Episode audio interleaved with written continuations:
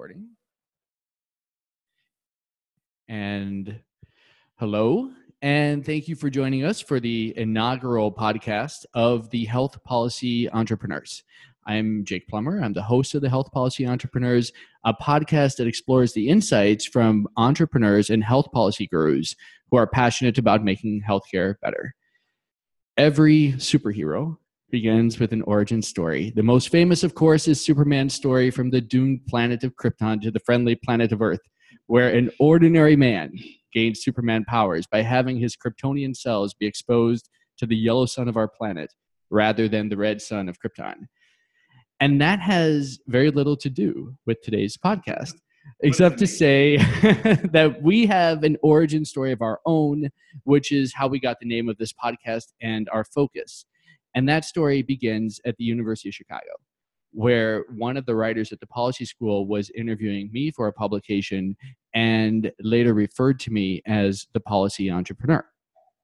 And I loved that term and hadn't heard it before, um, but realized that as much as it describes my interests of health policy and entrepreneurship, it seemed that this concept of a policy entrepreneur really describes not only me, but many other people who are in the nexus space between health policy and entrepreneurship. And many of them are friends or people who I've seen who are doing great work and who are contributing to building a better health system and gaining firsthand experience on where the U S health system is receptive to change and where it isn't. So this podcast is about bringing together the stories of policy entrepreneurs so we can aggregate their experiences and find patterns and insights that can be shared with policymakers, investors, healthcare leaders, and the world, so we can build a responsive, affordable, and high-quality U S health system. Um, so that is a good segue into our discussion today with the distinguished founders of Markit Medical and with my co-host for this inaugural edition, Samaria O'Brien. So I will begin with Samaria, who is a strategy consultant in the digital space at Accenture, and who is also a board observer uh, where I am president of the board for the Online Mathematics and Science Academy uh, Foundation, and who is a partner in crime in launching this podcast series. And then I'll also move to introduce Dane, Lance, and Shareef. So Dane uh, Guarino, C E O of Markit Medical, who leads business development and capital raising for Markit, and previously was an investment banker focused in mergers and acquisitions uh, with a focus on early stage healthcare tech.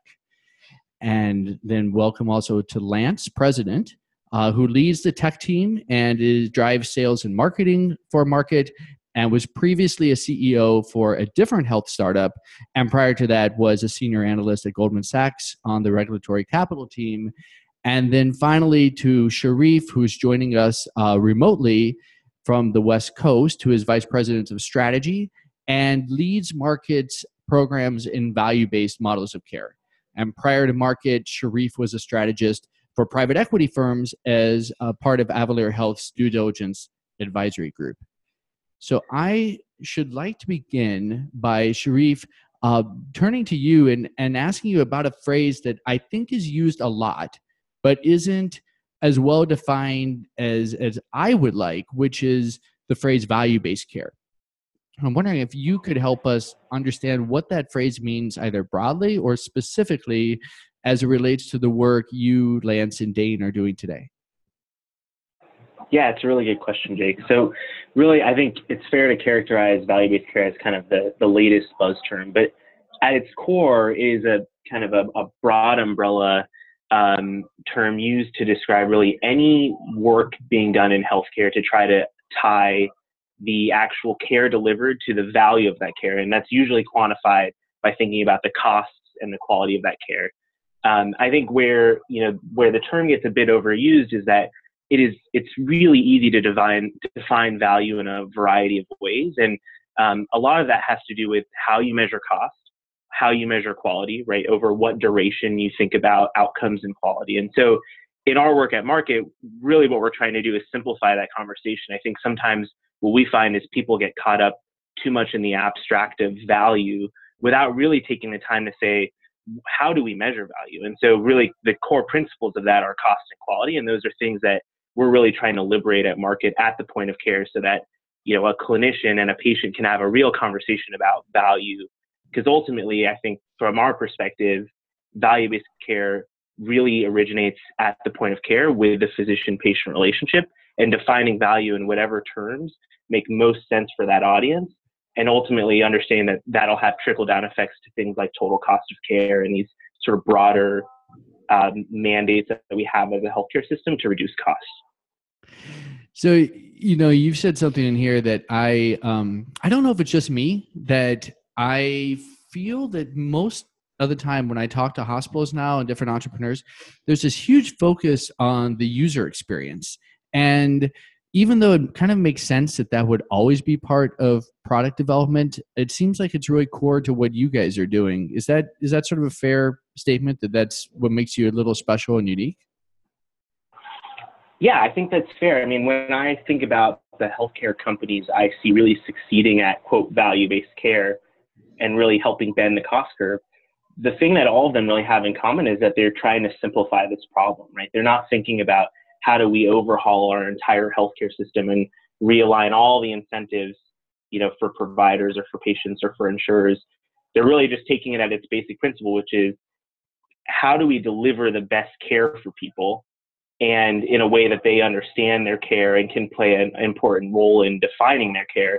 And if, if you take that perspective, which is, I think, the perspective we've taken, which is people ought to understand their healthcare, they ought to understand how much it costs, they ought to understand the options available to them, the trickle down of that is that you end up having a healthcare system where we're willing to ask the tough questions about cost, quality, value, right? All these terms we talk about.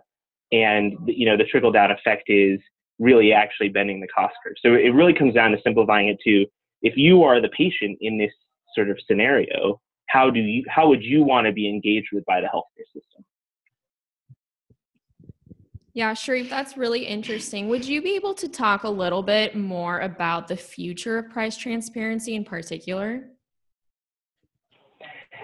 Yeah, I mean, I think, you know, we've we've seen sort of a few phases of price transparency, and Dane and Lance can sort of speak to this from, you know, when they first sort of conceived of the idea of market, but we've seen these sort of phases of data liberation, right? First, it was really first asking the question of, you know, how do we measure cost, right? And once we started to grapple with, you know, measuring cost in a reasonably accurate way, how do we, um, how do we liberate that data and make it, you know, accessible to patients and physicians?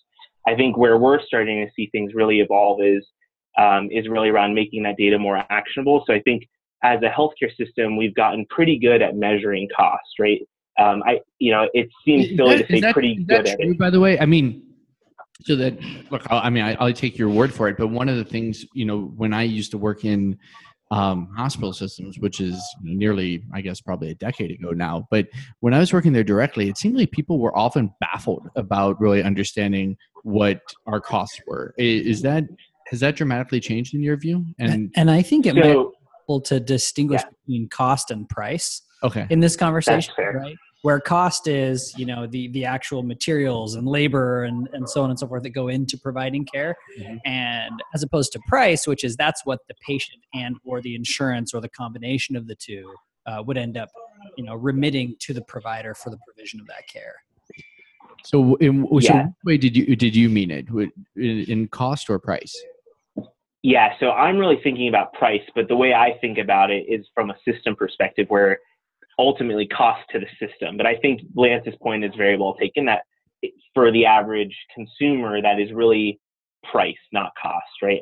Um, it really depends on sort of your perspective. But so I think it's a valid point, Jake, in that at the provider level, right, on the ground delivering healthcare, we aren't very good about distinguishing between cost and price.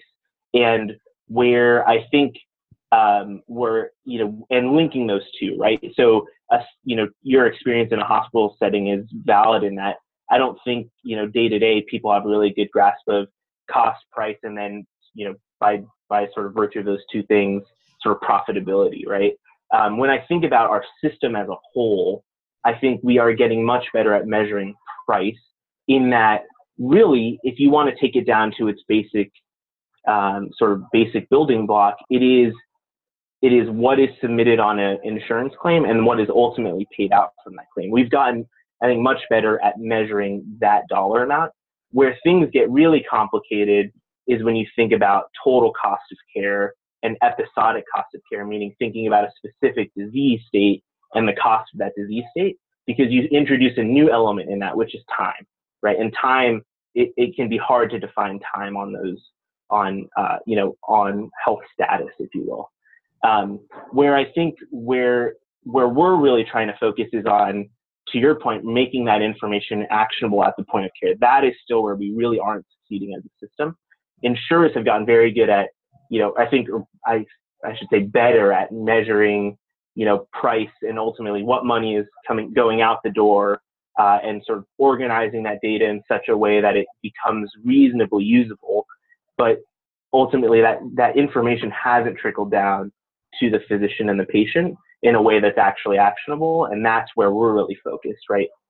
So let me ask a question, just as I'm thinking about other Uh, groups that have tried to succeed in price transparency and what it is that you are experiencing, I think, which is trying to really think about the user and really getting into the um, the the the site, you know, and the the point of care. Um, I think of some companies like Freesia, and if it's still allowed to use uh, a reference to Outcome Health, Uh, as companies that really were trying to get, you know, into the clinic and, and in front of patients.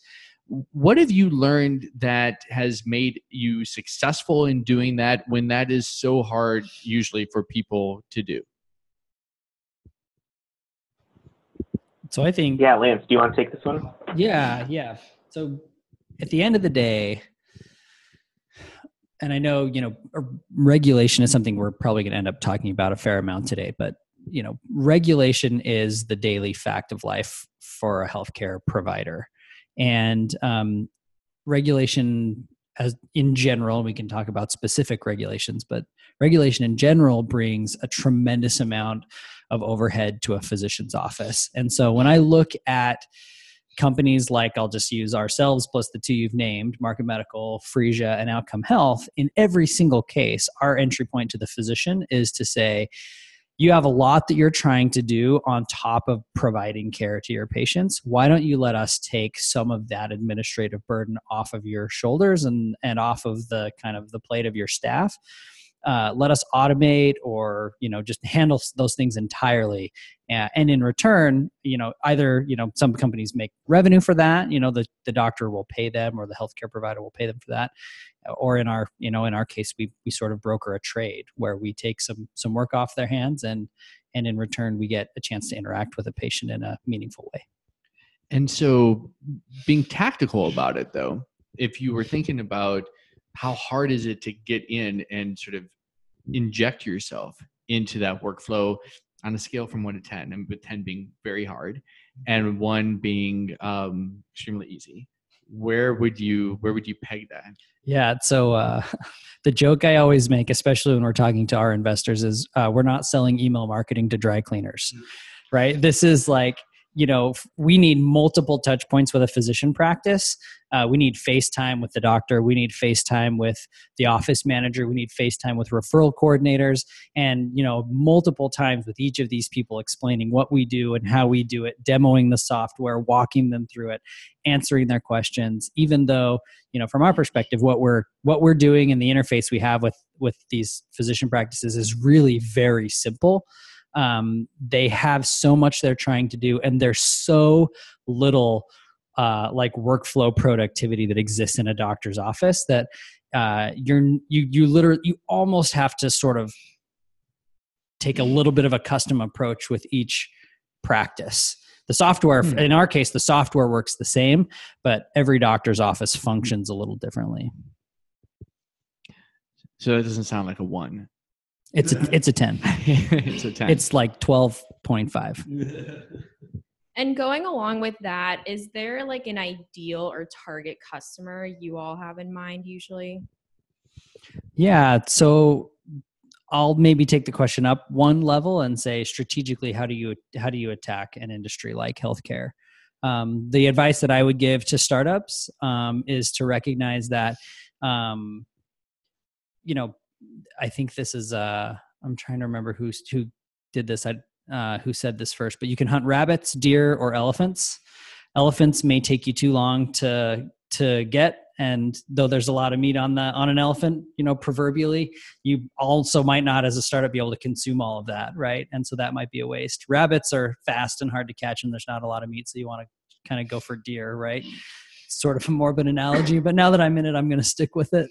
Uh, and so I think the the key is that you got to figure out with what you're trying to do, with your re, you know sort of with your respective solution, who are who are the deer in your in your space. And for us, that's physician practices that have between you know five and ten uh, you know practicing clinicians uh, in the office. So I was going to ask, when I was thinking about some of the um, challenges that you've had, and actually a lot of the success that you've had in getting attention, I was thinking about the attention that you've gained from some payers, some health insurance companies. And I do want to ask about that because I think that that is such a coveted relationship by a lot of entrepreneurs going into the space. But then I also, so if you could talk about that, that'd be great. But I, I'd also then like to get a sense of how are you getting attention from that uh, from that core audience you just described, to the five to ten doc practices. Yeah. Um, so I'll just give a shout out to Dane, and then he can blush and defend himself. But uh, you know, in our case, Dane is incredibly good at at networking. Um, we're fortunate enough to have kind of met each other at the University of Chicago, and through professors and other people kind of around the university, we were able to network our way into a lot of really interesting conversations. So Dane gets a, a huge portion of the credit. And he's also one of the most soft-spoken, effective networkers. He actually said when we were preparing for this, he said, "This may be the only thing that you hear me saying, because I usually only talk about ten percent of the conversation." So if you can have a reputation of being a master networker who never talks, I, I think that that actually may be the skill that everybody wants to learn a little bit more about. Yeah, I'm happy to happy to teach that class. That's I'm totally fine with that. It's Yoda. It's Yoda level networking. Uh, the other thing I would say is that, you know... But wait, so what, what, did, what, did, what did Dane do? So you're saying that... that You know, can, can I refer to any of the payers by name? Or are they? Yeah, yeah, yeah. yeah so you won a competition, right? With it was, it was Cigna that you won the competition with. Yeah. Okay. Was Dane? Does Dane get the lion's share of that credit? Or that's know? probably the one where he doesn't get as much as much credit. Uh, well, it depends on, he, depends on how we're, how we're, how we're granting the credit. I mean, I, I found the opportunity. I didn't do the pitch that won the. That won the competition. Lance Lance did that. Lance delivered the goods there. Uh, you kept the relationship alive. That's true. I mean, yeah, yeah, that's true. But, um, but Lance was the pitch man, and he he brought it home. Okay, well, tell me a little bit more about that one. What what happened, and how did it, and ha- has it helped? I'm really curious about if these pitch competitions actually help. Um, Uh, you know, reveal new opportunities both from the payer and from the startups, and if they can be improved, or if everybody's doing just a great job with the way they are designed today. It's kind of what I'm, I'm interested a little bit from your experience. Yeah. Uh, so the value of pitch competitions is a, that's a tough topic. Uh, and depending on the day, I might have a different opinion. We've done a lot of those. We were lucky that our very first one was this one that Cigna put on, and, and we won that competition. And um, I think, even though we were at a very early stage as a company, we had really addressed addressed sort of the pinpoint issue that could make a difference for an entity like Cigna. And um, so, you know, one of the comments that we got, sort of informal feedback, was, look, we've never seen anybody approach this problem in this way before. And, um, you know, startups are all about execution. You know, it's not about the idea as much as it is about how you can sort of execute on the idea. But in this case, we really did bring a sort of a novel approach, and that's what got Cigna's interest. Yeah, I think I think a lot, the mistake a lot of folks made at that competition was they were trying to beautify something that Cigna already did, and and you know, Cigna was kind of like, well, we already have that. You know, why do we need why do we need yeah you guys to make it slightly better, if at all better? Um, and yeah, what they were looking for was was a way to to actually engage Um, you know, their members and patients more successfully uh, on specific problems. And and we had kind of found a way that we thought we could be successful being um, being more successful getting patients and members to do stuff and look at stuff. So what did you, um, what did you learn? If you were going to give any suggestions to somebody else going through that process of doing a pitch and then turning it into, you know, a viable client, um, what insight would you have? Well, I mean, the, the pitch is like, the pitch is the moment, right? Um, you know, the, the pitch is kind of the, the culmination of what between Dane and I had to have been, you know, years, you know, maybe almost a decade of really hard work in the industry and in the space, right? Especially in healthcare and in any technical, highly regulated field, right? You gotta know your stuff. You have to understand, and in this particular instance, how an insurance company works, what it's looking for, why it's deployed, the programs it's deployed, and where those programs are starting to fall short. In our case, there was a very simple and obvious piece of behavioral economics that was basically being ignored. And we said, you know, there's a very simple solution to this. You're not gonna like hearing it because it requires a bit of hard work to deploy this said solution, which is why we target small physician practices, back to what we were talking about a few minutes ago. Um, but we were sort of willing to pitch that and put that forward and make a compelling case for for why the insurance companies should should do something differently. Let me ask then, after you succeed and you get their interest, and it doesn't have to be Cigna, though I was thinking about Cigna, but you know, I think that whether it's a health system or it's an insurance company, or maybe this is true even in the pharma space, this industry does have a lot of regulation, broadly speaking. Small company uh, trying to fit into the regulatory requirements of working with a larger company, how has that worked out? So I'm going to... Do you, do you, do you want to go first? Sure. Okay. I mean, it's it's a hilariously silly process. Um, so Cigna sent us a, just a, a security review document that had, I think, three hundred questions, and each one had, it seemed like one hundred different permutations for for what we needed to check the box for in terms of making sure that we could uh, contain the data in the right way and protect it and weren't breaking any rules in any sort of way. And so that was just awe-inspiring in terms of how we were going to answer that and how we were going to feel confident that we could, we could do the things that we were saying we could do. And so that required, a, you know, a few months of, of making sure we had the right sort of legal counsel around the table. Um, we now, we do. And, and that, that was really helpful. And, Uh, making sure we had the right sort of tech team put together um, that could really think about security. It wasn't just, um, you know, building data assets and, and building technology that consumers would engage with and that physicians would actually utilize. It's also, you know, making sure you have the security necessary to, right, to get this huge entity comfortable with you. And that was, that was pretty terrifying at first. And, and we, we made it through it, and it was, it was hard. It took us a long time, but uh, uh, certainly was worth it. But was terrifying. So I think the the far extremes of this issue get overplayed. So number one, I think a lot of the regulation is warranted, but the big companies hide behind it. Um, they sort of use it as a moat to fend off competition from up and coming players in the industry.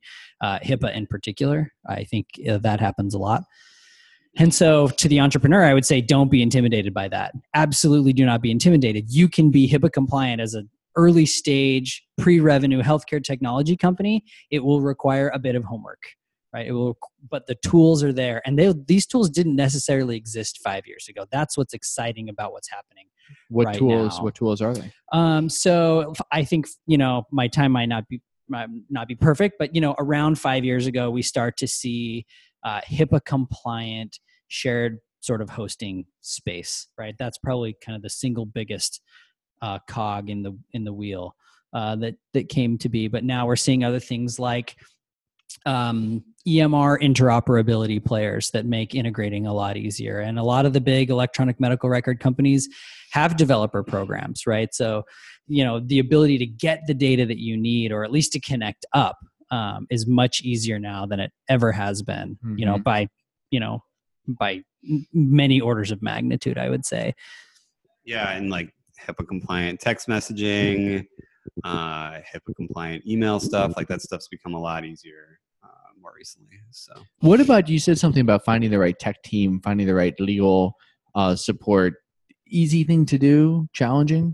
Uh, no, uh, we've definitely had our missteps along the way. Uh, one was using a, a really great lawyer on business and employment law and those sorts of things to take a first crack at a at a healthcare specific contract, and that didn't go so well. We learned from that one. So I would say, you know, as as a startup, it's interesting. Um, you you as a startup, you probably shouldn't have a super high tolerance for working with other startups, and that could be that could mean you know other small companies. It could also mean, you know, I've had a few people approach me and say, hey, I've never done much in the healthcare space. I'm a lawyer, but I would like to learn healthcare law. I'll do your legal stuff for really cheap because I'm learning it as I go. And that has never worked out, right?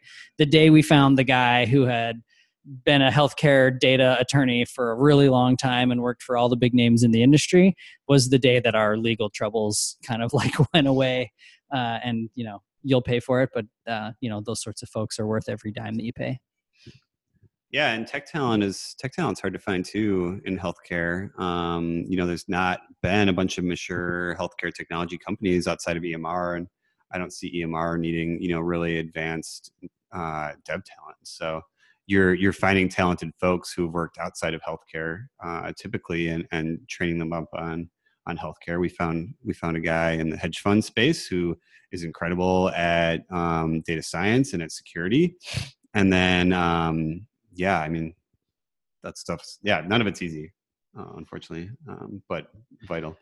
Yeah, but it's it sounds like you have identified, at least with your comment about the legal, you know, uh, talent, that is sort of a, a pattern, a way to save time. If you were going to do it again, you would have, from the very beginning, knowing what you know now, said, hey, you know, there's really no easy savings here. I need to go for that talent from the beginning. Yeah, I would say that, especially on the legal side. Well, then how does that translate into sales? They say that founders should always be the best salespeople for their new emerging companies. Is that true in your experience? Or is it, given the complexity of getting into these doc clinics and such, is it possible to find somebody who's just done it a lot before and you can give them a new product and they'll be successful? What's your view on that? Yeah. So for our business, right, at the same time, we're selling physicians, small independent physician practices, and we're selling to insurance companies. And um, yeah, no one has touched the insurance company sales except for Dane. Um, like it would just, it would be impossible for anyone else to to do that. Why is that? I mean, it's all, it's all relationship driven, right? It's, it's finding a million different people at each insurer that might understand your problem and might be willing to pick up the, you know, pick up the baton or the torch and run with it and, and really help you internally. That's, that's constantly what you're looking for at a payer. And so it's just building individual relationships at, at every single one. So how do you get started? I mean, right now I'm doing some consulting work for a company that is really strong in the payer space. Mm-hmm. And I have loved that uh, component of meeting people because they're so data driven. They're really frank, at least maybe there's just exceptionally good relationships that this the company has right now. But I feel that people are are very uh, specific about un- understanding their return on investment and their investment theses and why they're getting involved. But you know, these organizations seem so big. And so how, how do you go about trying to figure out who the right person is? I spent a lot of time on LinkedIn uh, and I spend a lot of time asking smart people that we end up meeting, hey, who's pretty progressive in the payer space that you've met or, you know, you've had the chance to listen to at a, at a conference or something like that. Uh, can, and can you introduce me to them, right? Can I get a conversation started with them? That's been, it's been one of my go-tos. I spend, yeah, a lot of time on LinkedIn fishing for folks who um, look like they have the right sort of background and seem approachable. Like they're not, they're not in the C-suite. They're more, you know, trying to make a name for themselves at, you know, they're, they've got growth aspirations. They're kind of in the middle level. They seem like they might have access to some budget or at least a sense of how to scope something. Um, and then uh, try to get an introduction to them, right? Try and, um, you know, find one of my connections that's met them and ideally, you know, get an introduction that way. And, and, you know, come up with a thoughtful sort of introductory uh, kind of conversation piece that you want to talk to them about. And hopefully that, you know, that, that hooks their attention and their interest, and you kind of go from there. And, uh, you know, if things really take off, you, you know, you start talking about their problems and what they're trying to solve, and whether, where you might kind of overlap in terms of fit, and, and then, um, you know, create the, the smallest sort of project scoping that you feel like they can digest, and, and kind of see if they can run with it. When you are getting them excited, I'm going to kind of move this into the conversation of raising money and staying afloat. Every investor that I've met loves the concept of traction, and they also love the concept of somebody else moving first. Um, and so I'm wondering if insurance companies feel the same way, if if they uh, are more motivated to engage, if they feel that you, that somebody else in the space has moved first, or are you able to find some some sort of first movers um, in the insurance client area? Yeah, I think the there's a, there's certainly an analogy, uh, at least Midwest investors to um, Midwest V Cs to to the payer kind of conservative mentality, and preferring to be. They don't want to be first. They definitely don't want to be last. They want to be second. Um, and I think that people don't run races with that, you know, with that aspiration, right? I, I, run, like, I run races sometimes yeah. with that aspiration with my wife, at least. Okay.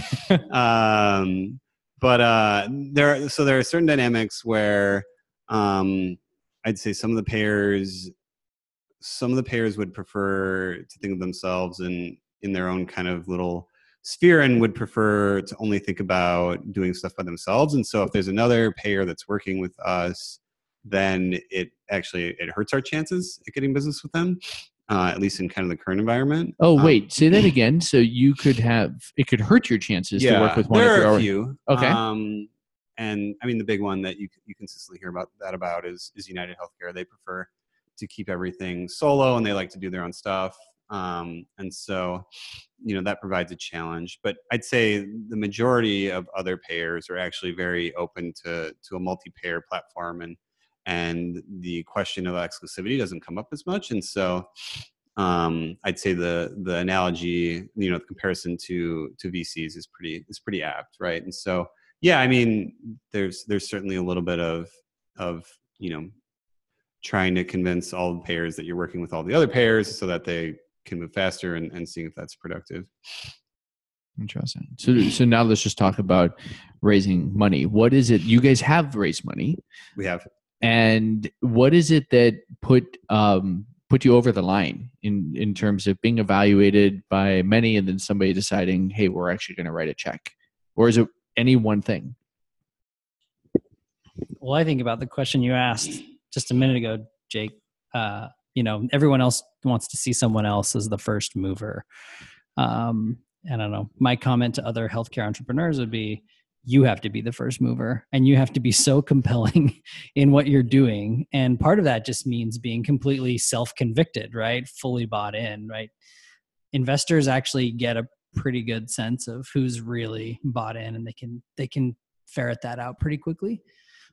And so I would say, especially in the early stage of fundraising, like you are selling yourself, you're selling what you can do with, you know, a few hundred dollars and your, you know, your weekend time, you know, at the very earliest stages of developing an idea. Right. Um, and that's how you're going to get, you know, maybe an angel investor to give you a few thousand dollars to spend that and a few more weekends and like make something grow, you know, and if you can start that, get the flywheel turning that way, then there's really, you know, you're, you're the one that kind of forces the wheel to turn. Um, if you as an entrepreneur sit around thinking any, anyone else is going to like jump in and help push, like you're just, you're going to wait for a long time. Well, speaking of waiting for a long time, we all went through a pretty memorable presidential election just about a year or two years ago, I guess. And, you know, with this concept of um, always thinking about how to improve our system, well, I asked this in a uh, provocative way. You can take it wherever you'd like.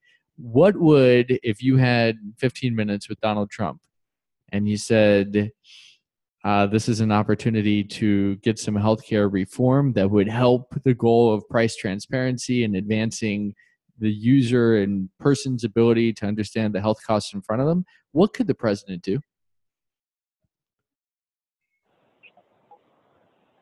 I can start this one out, guys, if he is like, yeah. So I think, you know, um, I think the biggest issue that plagues our healthcare system today from a policy perspective is uncertainty.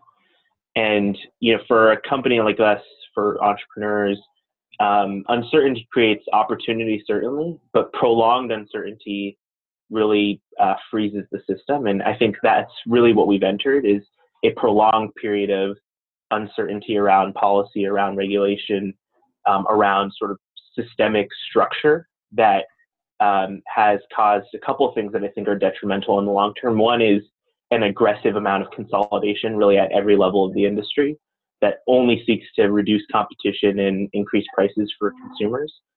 Um, and also, I think a, a slowdown in innovation um, from those in a position to act, um, in large part sort of Uh, to weather the storm of uncertainty. And so if, if I could impart one thing, I think it would be that, um, you know, determine, deciding on a path forward for our system, even a short-term path, and providing the, the framework such that really all levels of the industry can, can act upon that, I think is key. You know, one of the, the struggles I think we've seen, especially over the last six to twelve months, is um, in part sort of um, the dismantling of, you know, provisions of the Affordable Care Act, but also in just the, uh, you know, the uncertainty that things like the Accountable Care Organization program have seen. Um, and, uh, you know, taking, for example, mandatory programs and making them voluntary, or, uh, you know, uh, signaling that penalties for certain, you know, inaction may, may be foregone. Those things only seek to sort of slow down the system and progress. And so I think, um, you know, that ultimately has, I think, cr- created a bit of stagnation over the last twelve to eighteen months in, uh, in terms of just how we, the system progresses, and understanding that there is no perfect solution for reforming our healthcare system. But what we need more than anything is a path forward. I would just echo Shareef's point about Uh, antitrust. I think the biggest problem we have in healthcare is just rampant consolidation. And I think that the Department of Justice needs to be taking a much closer look at hospitals buying physician groups, especially large ones. Um, and then also at the vertical integration that the payers are sort of all trying to go through right now. Um, I think there are serious, serious risks with allowing that to happen, and a you know a system that has smaller, more competitive firms is going to do a lot better for the end consumer. So uh, let me. Were you going to weigh in on that? Well, I was just going to say um, I'm I'm no Trump supporter by any stretch of any imagination, but I think he's he's actually really good at breaking um, up what are kind of like these these weird industry um, problems. He seems to like go at them, and sometimes is successful at kind of Uh, turning them over. And there certainly are a bunch of really entrenched um, opportunities like that in healthcare that I think I think he could go after. That that I think he is going after to some extent. The pharma pricing thing, his his war on pharmaceutical pricing, I think, is a good one. Is he tact like from a tactical standpoint doing it all like exactly right? I I don't know, but uh, at least I think the the thrust is correct. Awesome. Well, you, you guys all touched on a bunch of things that I want to go in depth in, but I don't want to spend too much time on it. But I do want to ask, so the the consolidation, all right, which Shareef spoke about, which you just spoke about, with a, with your background in M and A, what is it, if you have a view, what is it that's, that's driving this consolidation? And is it something that you think that it will, that the trends will support continuing? Yeah, I think I think Shareef made a really good point that uncertainty is a big one. I think that in healthcare, getting bigger has resulted in more power, and that's that's been the winner historically. And so I think that's been the standard playbook. And so, yeah, can can the Trump administration's policies kind of upset that, that's the, you know, the momentum that's going towards that, and, and get rid of the, the incentives to, you know, continue to get bigger. And that's how you get better pricing. And that's how, um, you know, the, you get, um, you know, better relationships with, or better, better sales relationships and better, you know, profitability and everything. I don't, I just, I don't think that's actually what happens. Um, ultimately, if, you know, as that continues, I think it just results in a, in a healthcare ecosystem that's really inefficient. And so, um, you know, I prefer that we can cut that off, but, um, yeah. What is the, what, what's the vertical integration of the payers that you referred to? Yeah. uh, Shareef will definitely know more about me, uh, more than I will about this, but, uh, so payers are buying other service providers, right? So it's funny, we talk about health insurance companies, and at the highest level, we tend to think of them as like financial entities. Oh, they're going to underwrite my health insurance plan. But um, health insurance companies predominantly make their money on other types of services. Care management in specific, specifically is the, is a big one for them. And so as we see, you know, health insurance companies buy things like pharmaceutical benefits managers, which, you know, that you should have an hour long podcast just on P B Ms at some point, Jake, because it'd be a fascinating topic for maybe three percent of healthcare interested people, but which is huge numbers actually. Yeah, yeah. Based but, on, but a, but a P B M makes money coming and going. And it's unclear, right? They're supposed to lower costs for some people. They're supposed to raise costs for other people. And it's it's an enormous black box. And for an insurance company where most people already don't know how they work, to vertically integrate into like additional care management services like pharmaceutical benefits management um, is a little bit of a scary thing, because they start to control the entire pipeline.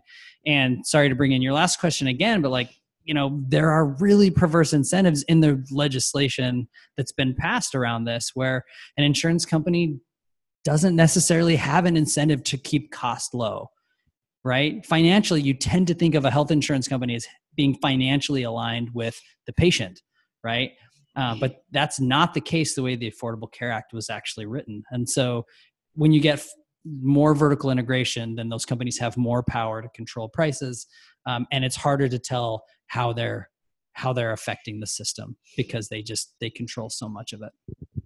Shareef, please correct me. I'm happy to be wrong if it's you that's telling me I'm wrong. Yeah, I mean, you know, I think to some extent, I, I actually think, Lance, this has very little to do with the Affordable Care Act and and much more to do with um, as a healthcare system. I think one thing we've neglected for for really decades is the fact that uh, ultimately the person can.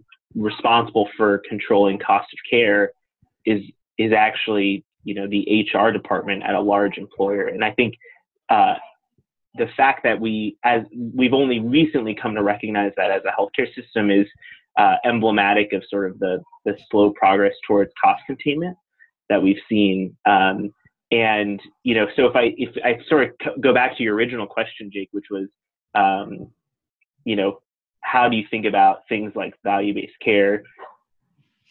The entities you see succeeding in that world, to some extent, many of them have, have been succeeding in that world long before there was, you know, something called health reform in the Affordable Care Act, in large part because they had aligned financial incentives across the system, right? So I think about programs like Medicare Advantage that, you know, for, for years now have, have shown that, you know, when, when you take an active role in cost containment, you can you can do really interesting things while still, in many cases, providing really great quality of care. Um, and so I think that really is, uh, that's really key to it, right? Is that um, we do a really poor job. There are, I think, Dane, you pointed this out, there are a ton of intermediaries in our healthcare system, some good, some bad, but ultimately we do a really poor job of understanding the incentives of each of those intermediaries. And once you start to really you know, parse that apart, you can understand why cost containment in healthcare has been very difficult, because often those with the most ability to act either don't know that they have the ability to act, or worse, have a vested interest in not acting because they stand to profit from it, right? Shareef, do you think it's fair to say that the um, the sort of large number of intermediaries in healthcare is a function of the fact that most healthcare spend, or about half of the healthcare spend in the country, is, you know, rooted in the H R department of a large company? You know, I, no, I think it comes down to, we're talking about an industry that makes up almost twenty percent of G D P, right? It's natural that it is, I think, you know, far more complex than maybe any of us really give it credit. And so there is a, behind the scenes, there are a huge number of factors um, and, and operations that have to occur for the system to function. Um, I, you know, I, when you brought up the pharmacy benefit manager space, it really got me thinking about this, because I think um, one of, you know, one of the things that always um, surprised me when I started to dig into the pharmacy channel is that um, it's, it is truly one of these areas where there are, a, you know, dozens of intermediaries, and each sort of profiting on their portion of the, of the supply chain in such a way that when you aggregate out to total cost of care, sort of explains sort of why we are in the position we are in. Um, but, you know, ultimately think about it. And I think wh- one of the things that's always surprised me is um, you see a lot of startups sort of talk about disrupting the insurance industry, disrupting the insurers in particular. And I think oftentimes that uh, those statements come with a, a bit of, uh, you know, naivety around the complexity involved with administering a healthcare benefit, right? There is a lot that goes into that. And The, the sooner you realize that, the the more you understand why the system has sort of bloated in the way it has. I feel that there is um, a lot that could be done in the to reduce the consolidation, you know, of um, uh, of these health systems, and I think that what you're describing, I think people are even kind of referring to it as sort of like this payvider. Uh, is that the term? Have you heard that term? No, for, I'm not familiar yeah, with that one. It, it's kind of like combining payer with provider, and to, to call it a payvider. And I think that okay. that's, yeah. that's kind of what you're referring to. And I, I can't help but think that what you're trying to do, the co- core essence of being in this price transparency era, is, um, is aided perhaps by the payvider movement, because all of the payers, at least, are more likely than health systems to want to try to drive down their spend, but may be harmed by the consolidation in the provider movement, because they uh, will have very little reason to compete on price. And so if you're not going to compete on price, why make your price known or understood or transparent? Is that... Do those summary statements sort of track with how you three feel about this? So, so for me, yes and no. Um, yeah, I think the payvider sort of comment is an important one, right? Because that actually shifts the conversation from price back to cost, back to one of our earlier points, right? Okay. If, if I'm a provider and I'm going to get X thousand dollars to take care of Lance Larsen this year, I want to make sure that I take care of him adequately, but for the lowest cost to me as the provider possible. And now we have hospitals, and this is true, and it's been, they've been doing this longer in California, where this model has been more readily adopted for a longer period of time, we have, where you have provider networks that are actually looking at and figuring out how to really account for the cost of providing care. Whereas um, outside of California, where this model doesn't have as much traction, providers are really all about maximizing their billing to an insurance company and, and to a patient population. So I, I do completely sort of, uh, agree with you there, uh, on sort of how, what this does to insurance companies. It's just such a, that's such a tough and tricky thing to unpack. Um, I think, I think insurance companies should be incredibly threatened and should, you know, be trying to think really carefully about the payvider model as it grows, because eventually there there should be, I think, a tech platform that that kind of disaggregates the payers in some way. Now, this may be a long ways off. We may be looking pretty far in the future here, but if the if the payvider is taking the financial risk and they're providing the care, and more and more it seems like insurance companies are looking to offload care management to good, strong healthcare providers, uh, what do you need a payer for? Interesting. So it, yeah. And you yeah. had a question on transparency and whether these payviders are incentivized in certain markets where there's a lot of consolidation to be transparent on pricing. Is that what you were? Well, if the providers, which I, which could include a provider, mm. I suppose. Yeah. yeah. Yeah. And so our, our sell there uh, is more the, so you're seeing a lot of these providers who are consolidating, getting into issues as high deductible health plans continue to grow. You get into um, those in the middle class all of a sudden can't afford to pay for their healthcare. And so you see, you know, the traditional bread and butter revenue source for these large providers, you know, all of a sudden start to show up in bad debt, right? And they're not collecting on, on these claims. Um, and so the opportunity for transparency is interesting there because it, if you give patients an understanding of what things will cost ahead of time before they go and get that procedure, they can make more intelligent decisions about whether they truly need to get it, one, and two, they have an understanding for what it costs ahead of time so they can prepare their budget, their financial budget, so that they can afford it. And they can also look at, you know, opportunities to, to you know, get healthcare lending uh, or something like that, or, you know, what they're going to cut back on, you know, to, to make sure that they can get it done. So, um, you know, the, the, the benefits of being transparent ahead of time lead to, you know, much lower Um, bad debt later on and, and a smoothing of that. So I, I want to do um, sometime sort of a deep dive into this high deductible care market segment, because it, it just seems like, gosh, it's such a big group of people. They're all price sensitive. They're all fairly healthy. And it seems like the sort of consumer movement in healthcare could really get largely juiced just by focusing on them. So let me ask you, I mean, it, we'll do, we'll do a quick part of question on that. And then I want to turn to um, something a little bit more. Uh, I want to get your advice on, on some things, but is that, does that track when you, when you think, because we want more people to be using the Markit Medical solution. So does, is, is that a core user group of yours? Do you think the high deductible patient, or is it, you know, I, I realize it could be anybody who's looking for a medical service, but is that group especially attractive to you, or is it not? I think so. From the perspective of, you know, they're going to have sort of a marquee result of using Markit Medical. Someone with a high deductible plan who is referred for a very expensive imaging test by their physician could save thousands of dollars by using Markit Medical. Thousands of dollars, meaning two thousand, meaning what does it mean? Yeah. I mean, we've seen twenty-five hundred dollars out of pocket savings for, for folks who have a high deductible plan. Most of the cost of the test is coming out of their pocket, and we can show them, here are five providers who can get the test your doctor has referred you for. And one costs three grand and another costs six hundred bucks. Wow. So if you have a high deductible plan, you should be doing what? You should be yeah. seeking out somebody that's using Markit Medical today. You should be.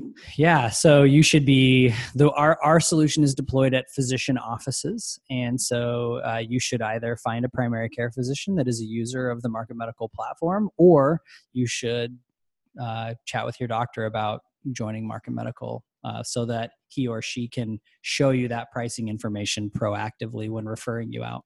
That's really, and and maybe there's not a way to do this. Is there a way to actually say, okay, well, I'm in Chicago. This is the doctor I should go to if I want to be able to take advantage of Markit Medical, or is it just luck of the draw? Or? Yeah, yeah. So we're about to post the list of physicians who use Markit Medical on our website. So that's uh, that's coming soon. Oh. And, and that's a list that we will keep and, and continue to update over time so that when people are, are looking for a new doctor, they can take that into account when selecting selecting their primary care doctor. And we should put a link to that in the show notes as well. Absolutely. Absolutely. Let me ask, this is be uh, sort of a closeout question, and I'm going to keep it general, but then maybe we can ask, you know, sort of a follow-up if it makes sense. And it just has to do with what is the, I'm almost tempted to ask, what's the worst advice that you've gotten in entering into building a business in this space? Uh, but if you feel like being maybe more constructive, You could you could opt to you could opt to answer what has been the advice that you would be most likely to pass on or have already passed on to other entrepreneurs uh, that you've talked to.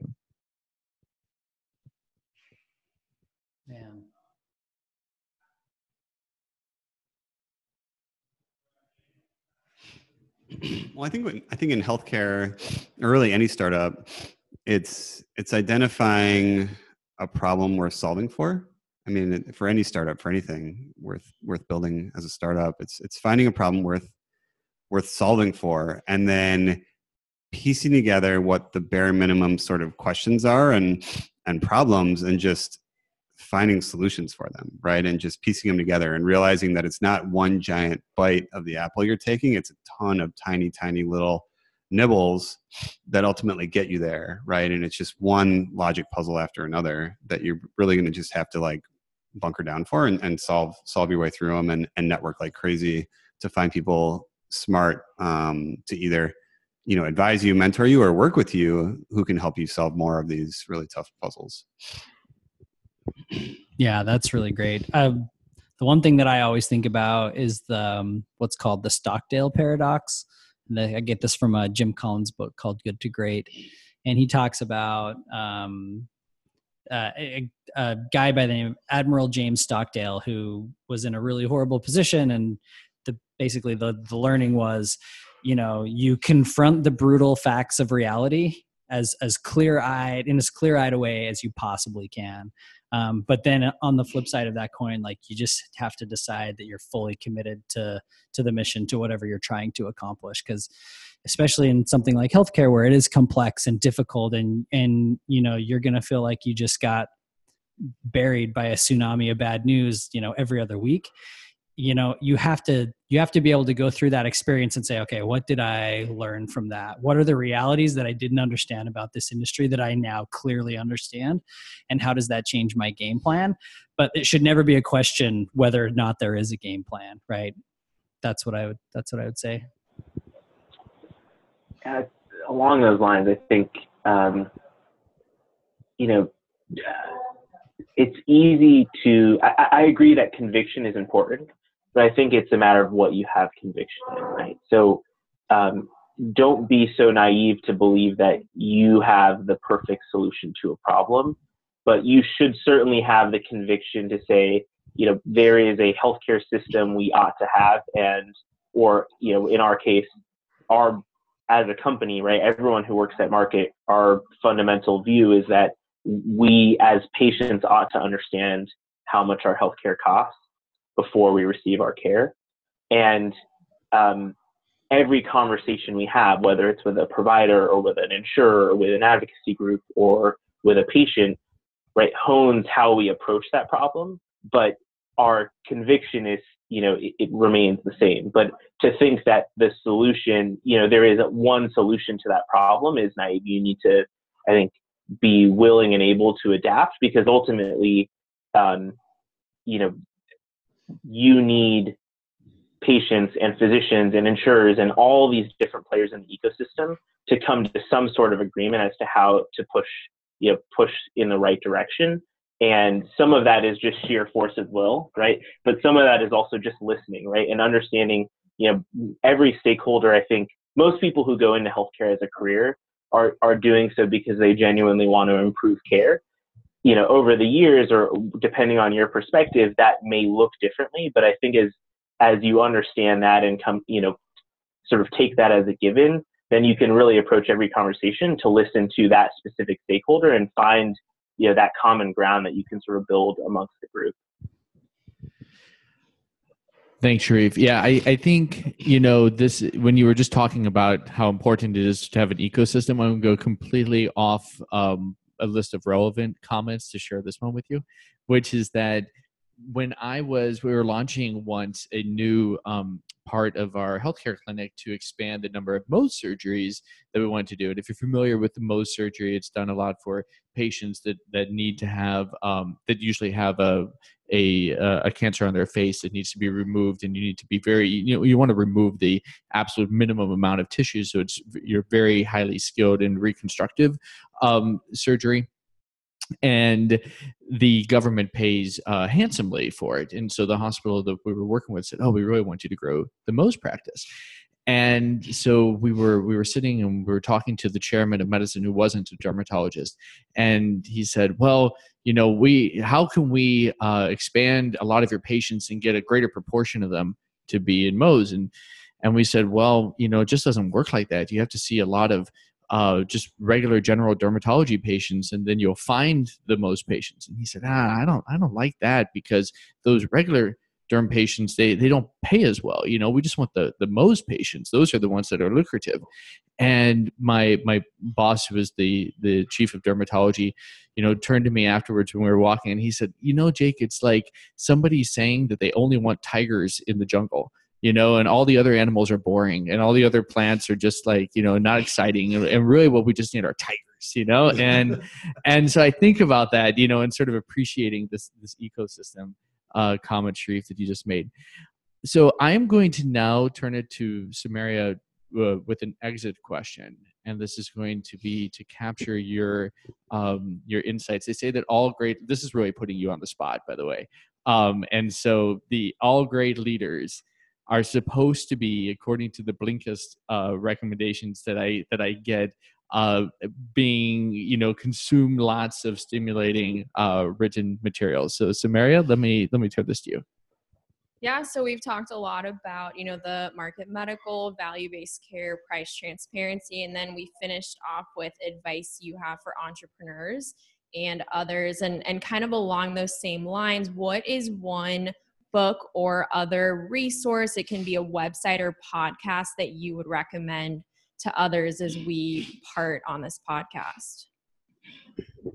I can't pick one. I have to say two. Uh, so I think I think N P R's How I Built This is a fantastic podcast. If anyone hasn't found that one yet, find it. It's uh, it's great.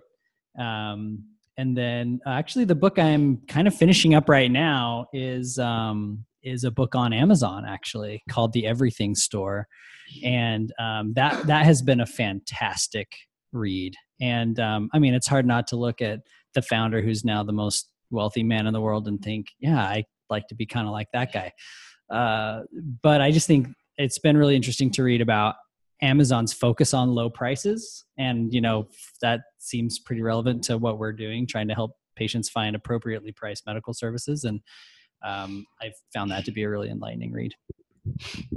Yeah, when when we were when we were pretty early on at Markit Medical, and it felt like everything was a giant bite out of the apple, uh, like I was alluding to before, I read uh, The Hard Thing About Hard Things, and that's where I started to get my brain wrapped around. Really, it's not it's not one giant problem that you're trying to solve. It's a bunch of small problems that you're trying to to figure and navigate your way through.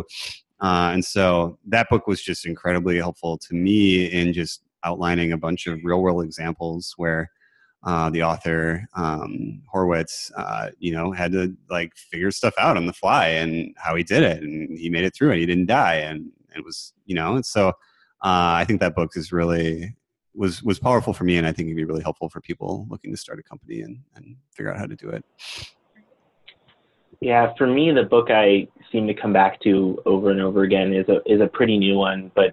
Uh, it's called An American Sickness by Elizabeth Rosenthal. So she's a non-practicing physician, the editor-in-chief of Kaiser Health News. And um, she wrote just an incredible book about sort of how we got the healthcare system um, that we have today. And um, it's a really, really fascinating historical perspective um, of different sort of, you know, subsectors of the system, and sort of how they got the incentives they did, and how they got the, the sort of Uh, organizational structure they did. And, um, you know, I, I think if you're going to try to fix the healthcare system, it's important to sort of, uh, you know, imagine the system we ought to have. But I think it's also important to ground that in sort of how we got where we are today. And um, I, I've read a lot of books on that topic, and hers is just, it's exceptionally well written and easy to get through, and, uh, and just, you know, so clear.